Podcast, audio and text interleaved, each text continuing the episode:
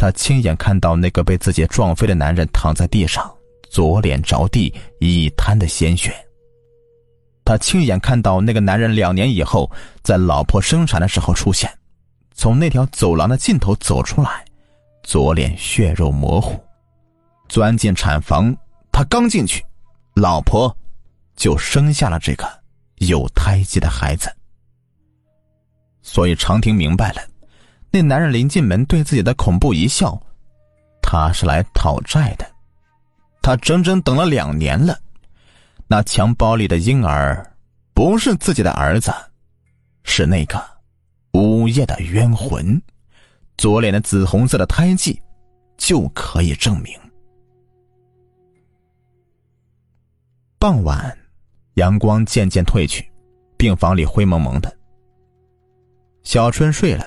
月嫂去烫奶瓶，长亭俯身看熟睡的婴儿，头发是稀稀黄黄的趴在脑袋上，脑型奇怪，五官离得太远了，一点也看不出自己的影子。最刺眼的就是左脸上的胎记，沿着眉角一条下来，直到脸颊，形状狭长，细看紫红色中有几道特别深，这形状和颜色。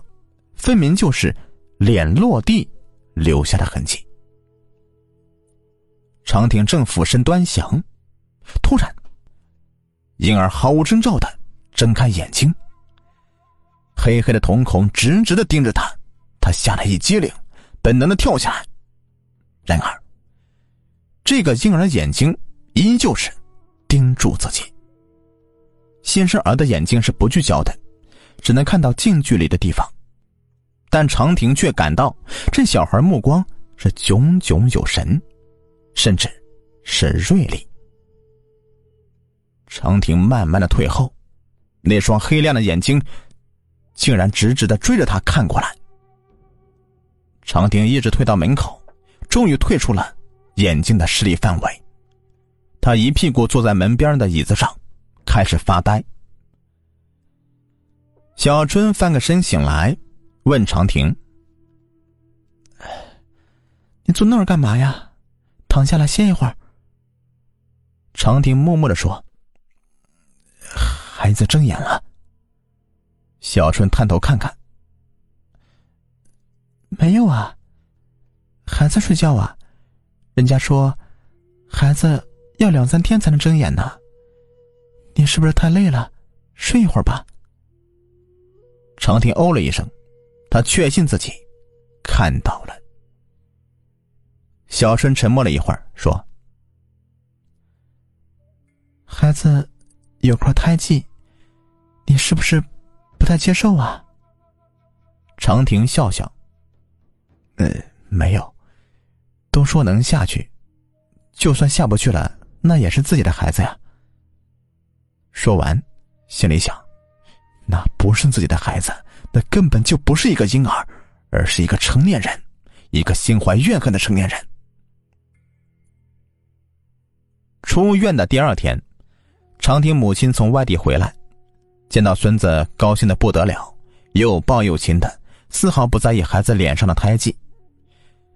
可是长亭还是与孩子保持距离，他怕孩子的眼睛，怕孩子脸上的胎记，每次看到都背后直冒冷汗。家里有母亲和月嫂，用不着自己。长亭就说公司还有一大堆业务要处理，去上班了。太清宫里，长亭虔诚的摇动签筒，也是签跳出来，第七十三签。解签的老道士接过签，一看，第七十三签。古人王道人收妖，千语为：鬼迷神不佑，需天神救。立善行功成，好事方成就。念罢，抬头问：“你求什么呀？”长亭想想，我求的是什么？求平安吧。道士不紧不慢的说。这个签的典故是，唐朝有个叫李小二的，为人不易。一日在荒野为妖所迷惑，返家终日是迷茫浑噩。后其妻听说王道人功法精深，遂前往恳请王道人出山收妖。王道人感其妻意诚，遂替李小二除妖。求得此签者，以改过行善，回头是岸，可获解脱。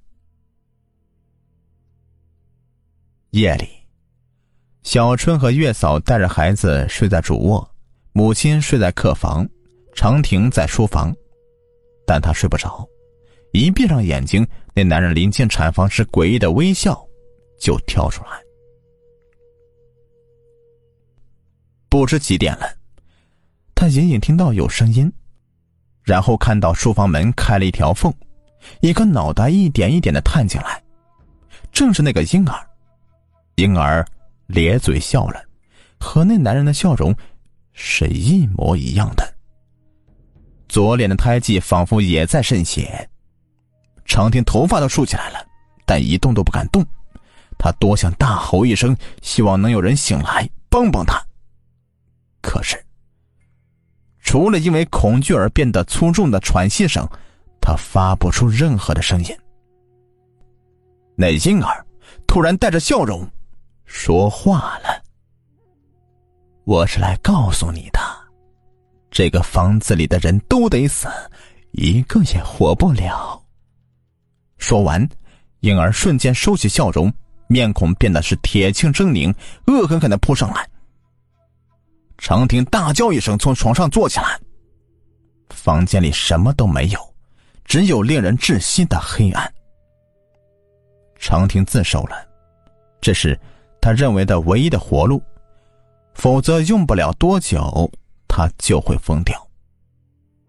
然而，警察根据他的自首档案，发现两年前他撞的那个男人并没有死，只是有两处骨折，早已养好。